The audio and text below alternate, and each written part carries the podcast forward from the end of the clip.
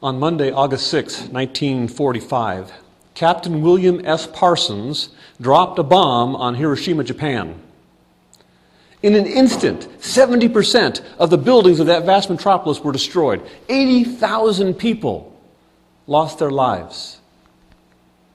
Now, whether or not we agree with uh, what the United States did in dropping a bomb on Japan, we have to be awestruck by the power of that bomb. But let me ask you a question where did that power come from?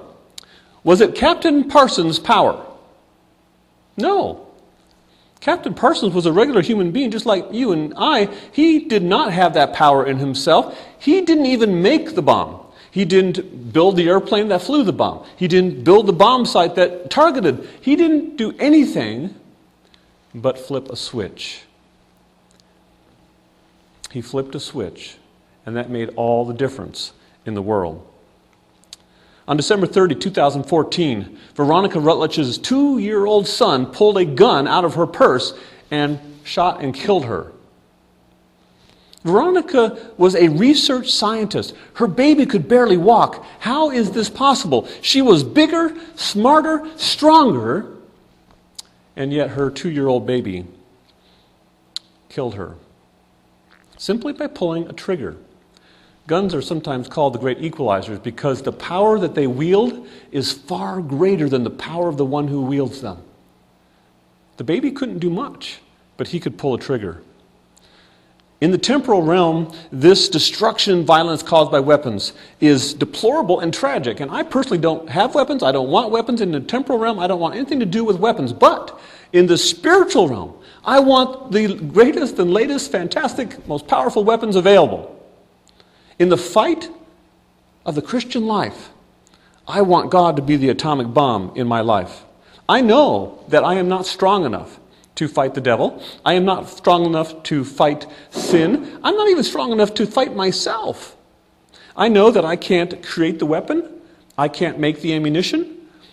I know that only God can do it. But that's the good news. God is the atomic bomb in our lives. God is that awesome power. But you and I still have to flip the switch. Otherwise, that awesome power is not going to be useful. Only God can do it. Only you and I can let Him. Only you and I can flip the switch.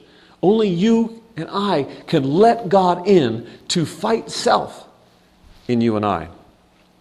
We have to surrender. It's the only way. He is willing and able to work in us both to will and to do, but we have to flip the switch. The good news is that as the will of man cooperates with the will of God, it becomes omnipotent. Isn't that incredible? You and I can say with Paul, we can say, To this end I labor, struggling with all his energy, which so powerfully works in me. That's our key phrase this evening. Let's say it together. As the will of man cooperates with the will of God, it becomes omnipotent. Surrender is drowning in the will of the Almighty. How do we do that? Well, conceptually, it's quite easy. We just ask God, because only He can do it. The problem comes that when we ask God, we have to really, really mean it. And that's where the rubber meets the road. And that can be very difficult. In fact, choosing to let God surrender us can be the most excruciating decision we will ever have to make. Self is entwined around every fiber of our being. We, by nature, enjoy selfish choices. We are attracted to selfish ways. We are, by nature, addicted to self and selfishness. Surrender is drowning in the will of the Almighty. And like anyone who's drowning, we naturally fight that. We cough and gasp and gurgle and sputter and say, Lord, stop. And He will. But we have to let Him. We have to let Him finish the process, to let Him drown us so thoroughly in His will that there's not one bubble of self will in us. Self is a demon that cannot come out easily and that's why we are told the warfare against self is the greatest battle that was ever fought. The yielding of self Surrendering all to the will of God is not an easy attainment. And yet, it is our privilege and our duty to be perfect overcomers here. Only God can do it, but only you and I can let Him. Only you and I can, can flip the switch that triggers the atomic bomb of the power of God in our lives. We cannot surrender ourselves to God. We're not strong enough to do that, but we can cooperate with Him. By the power of choice that He has given us, we can cooperate with God in the surrender process. no outward observances can take the place of simple faith and entire renunciation of self, but no man can empty himself of self. We can only consent for Christ to accomplish the work. Then the language of the soul will be Lord, take my heart, for I cannot give it. It is thy property. Keep it pure, for I cannot keep it for thee. Save me in spite of myself, my weak, unchristlike self. It took me over 30 decades to learn surrender. 30 years of my life after my baptism, not recognizing God's power and my need to surrender wholly to Him. Many in this room today may be already surrendered. This may not be something that you are still struggling with. But there are others who still struggle, like me, over all those many years with this. How can I surrender myself wholeheartedly, unreservedly to God? and even if we are surrendered, my friends, your job and my job is to teach surrender to others.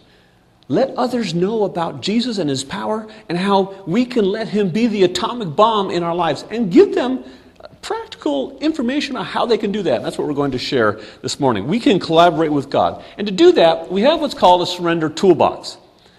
And we're going to look at seven practical tools that can help us to collaborate with God in the surrender process. The first one is repent.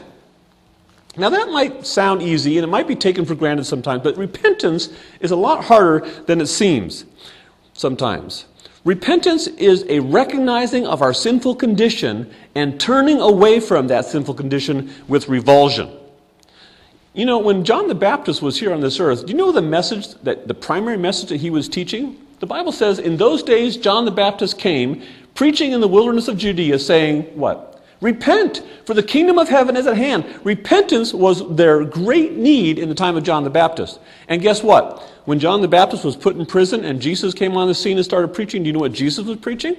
The Bible records that after John had been taken into custody, Jesus came into Galilee preaching the gospel of God and saying, The time is fulfilled and the kingdom of God is at hand.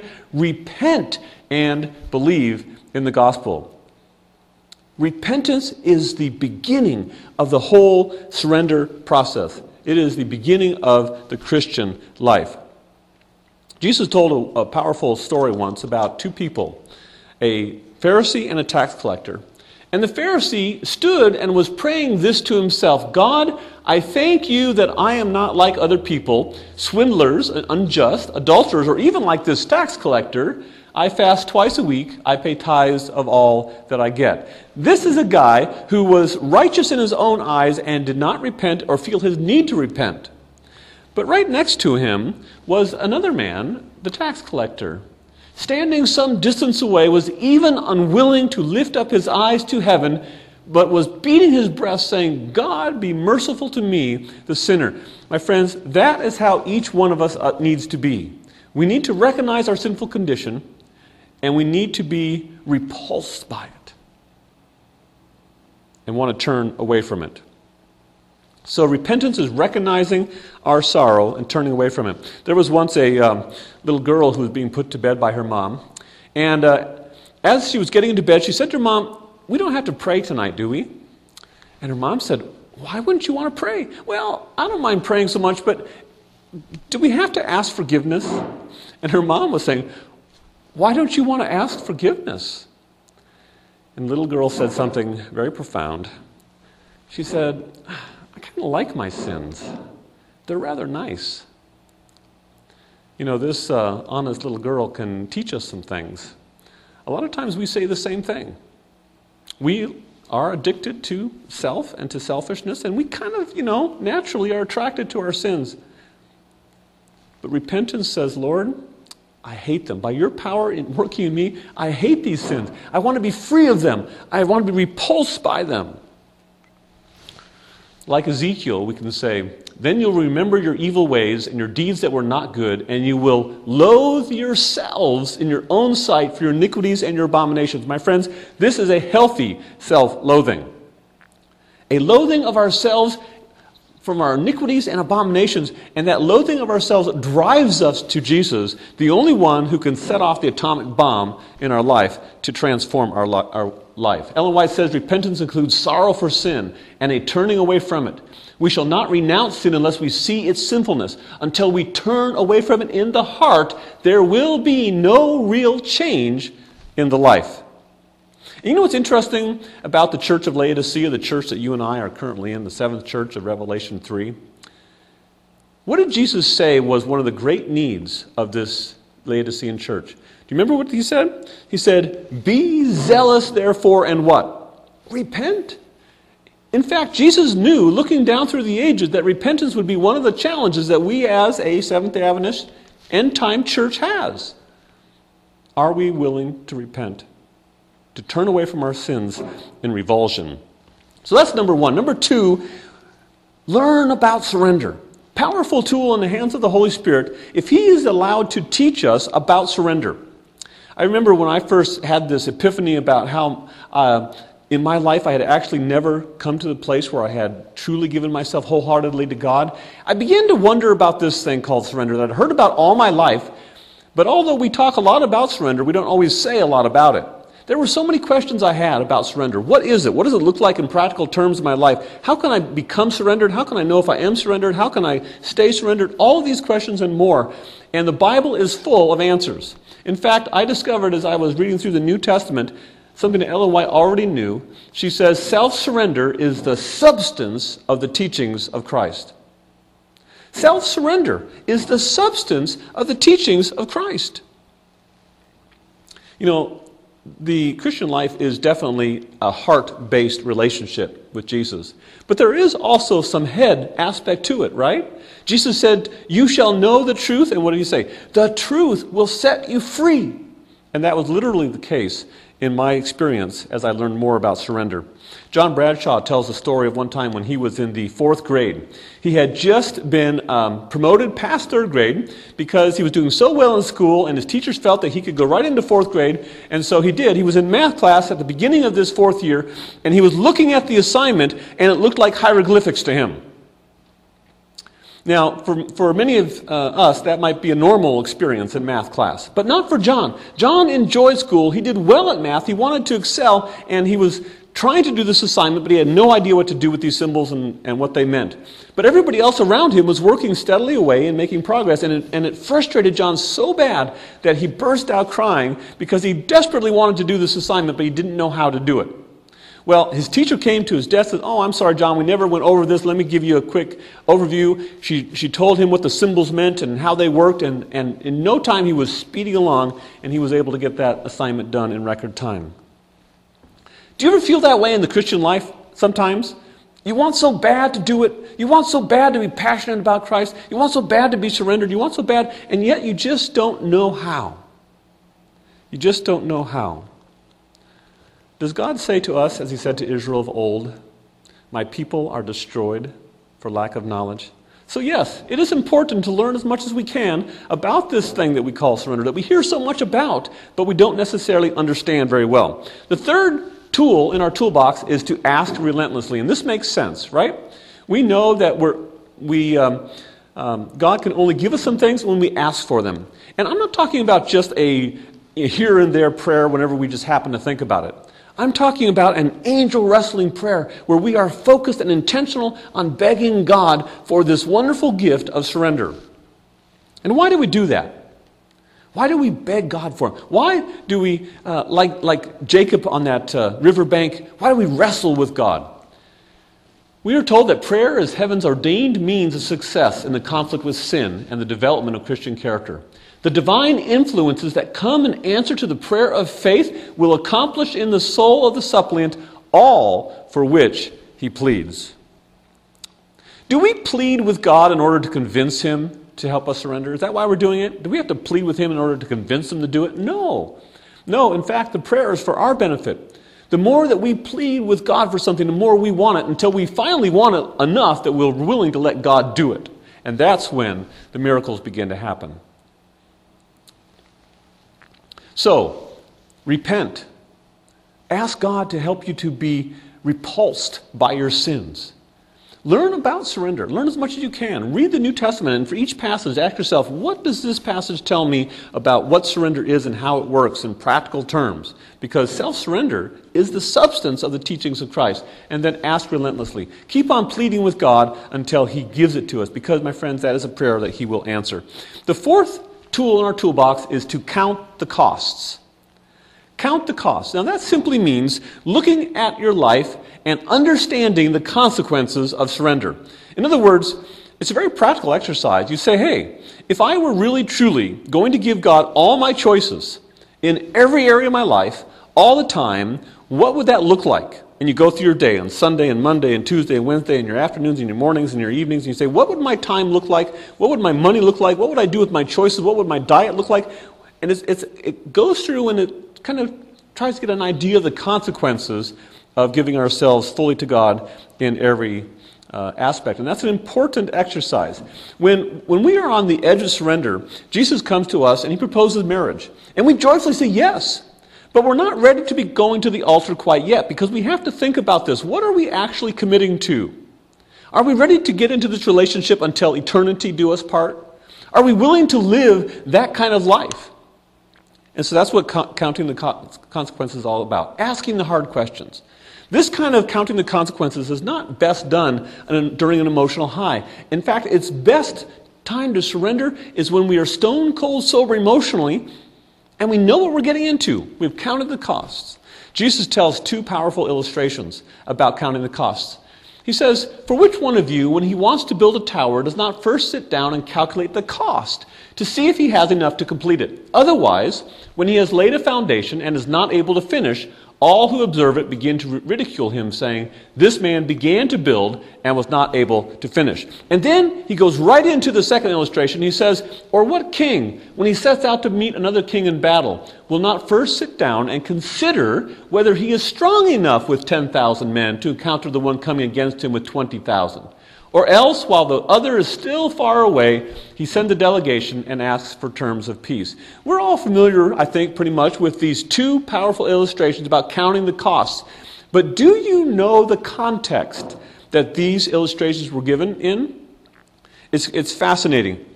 The verse just before the tower counting cost illustration is this one Whoever does not carry his own cross and come after me cannot be my disciple. And the very next verse after the army uh, illustration so then, none of you can be my disciple who does not give up all his own possessions. In other words, Jesus told these two powerful illustrations, sandwiched between two of the most powerful surrender passages in all Scripture. Jesus was saying, You must surrender, and you have to count the costs. Counting the costs is part of the process. Paul counted the cost of surrender, and this is his report. He said, But whatever things were gained to me, these things I have counted as loss for the sake of Christ. More than that, I count all things to be lost in view of the surpassing value of knowing Christ Jesus my Lord, for whom I have suffered the loss of all things and count them but rubbish, so that I may gain Christ. That's counting the costs. Looking at your life and saying, hey, what would my life look like if I really gave God all my choices in every area of my life all the time. So, repent, learn about surrender, ask relentlessly, count the cost. And the fifth tool in our toolbox is be willing to make, be made willing. You know, we have been given the power of choice, and it's a great power, but it's not powerful enough to surrender ourselves. We are not powerful enough to surrender ourselves. But we can use that power of choice to give God permission to do it for us, right? To flip the switch. We can say, Lord, I, I know that I need to surrender my life wholly to you, and I want to. But in a lot of ways, I just don't see it happening. I mean, there's so many choices that I want to hold on to, and it's so difficult for me to give them up. But Lord, and this is what we can say with our power of choice Lord, I'm willing to be made willing. I'm willing for you to work in me to make me willing to surrender. And if we can't say that, we back up a step and say, Lord, I'm willing to be made willing to be made willing to be made willing. Whatever it takes. That is a prayer that God will answer. And by our power of choice, we can pray that prayer. A teacher once told a story about the rich man and Lazarus from the Bible. And uh, after uh, she told the parable, she asked her, uh, her um, students, which one of these would you be? Would you rather be, the rich man or Lazarus? And uh, one little boy popped up. I would like to be um, the rich man when I live and Lazarus when I die. right? We laugh at that. But you know what? God has called you and I right now, while we are alive, to commit to the Lazarus life, to fully embrace the Lazarus life. I once uh, knew a man who was learning about surrender. And as he was studying about surrender, he was becoming more and more convicted that this is what he desperately needed. He had, he had missed out on this his whole life. And he got so excited about it. He said, Mike, this is what I need. This is it. But a couple weeks later, he sent me an email. He says, Mike, I can't do it. I just can't do it. It's too much to give up. The good news is, God finally did get through to that guy. God finally did get him to the place where he was willing and able to give God all of his choices. And that's something that God can do in each one of our lives as well. He is the atomic bomb just waiting to go off to get us to that place. Because when the will of man cooperates with the will of God, it becomes omnipotent. It is God who is at work in you and I, both to what? Will and to what? Do. We just have to let Him. We just have to ask Him. Trip the trigger. So, repent. Learn about surrender. Ask relentlessly. Count the costs. Be willing to be made willing. And the sixth tool is embrace change. My friends, if you want to surrender your life to Jesus, it's going to involve some radical changes. In fact, the whole Christian life is a life of change. And change is good in that context. Change is important. The problem is, we don't often like change. Change can be uncomfortable, it can be difficult for us. But I've got bad news for you there is change ahead. In the Christian life or out of the Christian life, there's change ahead. But especially as we, as we want to follow Jesus, we want to become more like Him, the Christian life is one of a lot of change. And you know, i tell you who does not like change, and that is computer programmers. And I can tell you that by personal experience. When we go to a client, we want to be able to get from him or her the exact specification of the project we're working on. And then we want to go away and we want to work on that project until it's all done. And we want to come back and say, Here, enjoy. But that's not how it happens in real life. In fact, in real life, a couple weeks later, the client will come back to you and say, You know, I've been thinking about this a little bit, and I think it would be better if we did this instead, and maybe if we didn't do this. And then a couple weeks later, the, the client comes back and says, You know, the government has changed the regulations, and now we have to do things differently. So there's a whole bunch of change in the software development process. So much so, in fact, that the software development world has um, had to create a new project management paradigm, and it's called Agile. Agile programming, Agile project management. And the main theme of this Agile project management is embracing change. We realize that, okay, change is going to happen, change can be good. If we can embrace it and make it part of the development process, we can uh, make our projects more effective. My friends, as Christians, you and I need to be agile as well. You and I need to be able to embrace change because change is going to happen. And we even have a name for this change. It's called sanctification. Yes, and you know, sometimes I get the impression that we think that sanctification happens almost by osmosis. You know, you go to bed one night and in the morning you wake up, you're a better person. But that's not how sanctification happens. It is a process of hard, stern battles with self, where God continually pushes us, continually teaches us, continually shows us new ways, and it's a, it's a process of um, sometimes radical change throughout our Christian experience. I once saw a cartoon that had two panels on it, and on the top panel, there was this guy at a podium talking to a, a, large group of people, and he says, Who wants change? And everybody was waving their hands, and we want change. And then in the bottom panel, he says, Who wants to change? And everybody was just looking at their feet and shuffling. And you know, everybody wants change, but nobody wants to change. And that's how it is sometimes in the Christian life as well. so, let God give you a revulsion for sin that drives you to surrender. Learn about what surrender is and how it works. And ask God relentlessly, plead with Him to make you both willing and able to surrender your life wholly to Him. Count the cost. Look at your choices. Look at what it would mean to give yourself wholly to Him. Be willing to be made willing. Use your power of choice to say, Lord, I'm willing to be made willing. He can do that. He can answer that prayer and realize that change is going to happen. And sometimes radical change, but embrace it, realizing that it's important, that it's good, and that by God's grace it can happen. The seventh tool we're going to look at tonight is focus on Jesus. Focus on Jesus. Please don't forget that surrender is about Jesus. Who are we surrendering to? It's Jesus. Why are we surrendering to Jesus? So that He can be Almighty God in us. Why are we surrendering? What is surrender? It's all about Jesus. So don't miss the forest for the trees. we need to be like John, the beloved disciple. He beheld the tenderness and forbearance of Jesus and heard his lessons of humility and patience.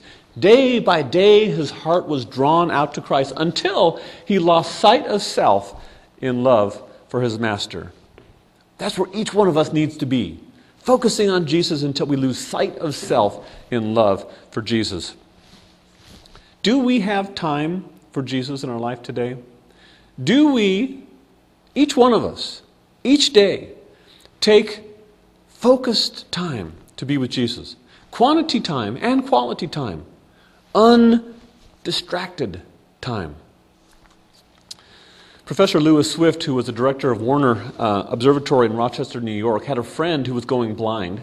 And he wanted to show his friend a star before he went blind. And so he took him out into an alleyway with his telescope and he pointed his telescope at the most, uh, the brightest star in the sky that night. And he said to his friend, Can you see it? And the guy says, No, I can't see it. At that moment, Lewis uh, recognized that there was a little light on in the alley. And so he went and turned it off. And as soon as he turned it off, his friend says, I see it. I see it. Professor Swift realized something that we need to, to also realize, and that is distractions can keep us from seeing the Sun of Righteousness. Distractions have to be managed. We have to find a way and a place to intentionally spend time with Jesus, where we know that we can spend quantity and quality time with Him without being distracted. And that's something that, by God's grace, He can work in us. So, here we go. This is not a complete list, but these are some ways that we can collaborate with God, some practical things that we can do to collaborate with God in the surrender process. Ask God to give you that revulsion for sin. Ask Him to teach you about surrender, how it works. Ask Him to give you that surrender, no matter what it takes. Lord, do whatever it takes to surrender me wholly to you, unreservedly, unresistingly, unrelentingly, and irretrievably. Count the costs. Look at your life and look at your choices and say, Am I willing to give up that choice? Am I willing to give God that choice? Am I willing to give God that choice? Am I willing to give God all my choices? Be willing to be made willing. Use your power of choice to say, Lord, I choose to be made willing. By your grace, you can do that. Embrace change, recognizing that change is going to happen. And sometimes in the Christian life, the, the surrendered life, it can be radical change, but it's good. It's important, it's useful, it's God's way of sanctifying us. And then, of course, keep your focus on Jesus. Recognize that surrender is about Jesus, about giving yourself to Him, dying in the arms of Jesus so that He can be the powerful God that He wants to be in you and I. As the will of man cooperates with the will of God, it becomes omnipotent. Surrender is drowning in the will of the Almighty. The warfare against self is the greatest battle that was ever fought. The yielding of self Surrendering all to the will of God is not an easy attainment, and yet it is our privilege and our duty to be a perfect overcomer here. Only God can do it. Only you and I can pull the trigger.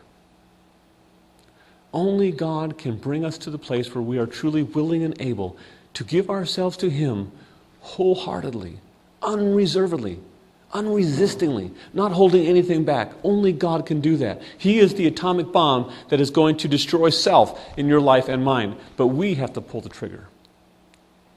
And we can do that by cooperating with Him, pleading with Him to work this great work in us. My friends, we can't surrender ourselves, but God can. He is the atomic bomb ready and waiting to go off to destroy self in our life. And by God's grace, we can let Him. By our power of choice, we can let Him. Let's pray. Heavenly Father, thank you for the privilege of surrendering our lives to you. Thank you, Father, for the privilege of letting you do everything you want to do in and through us. Thank you for the privilege, Heavenly Father, of giving you every one of our choices, no matter how hard it is. Thank you, Heavenly Father, that it's your power that's going to accomplish that. Thank you, Heavenly Father, that we can, that we can let you do it, that we can invite you to explode in our life, to destroy self, and to bring us to the place where we are wholly drowned in your will. We pray for these things. We thank you for them. In Jesus' name, amen. This media was brought to you by Audioverse, a website dedicated to spreading God's Word through free sermon audio and much more. If you would like to know more about Audioverse, or if you would like to listen to more sermons, please visit www.audioverse.org.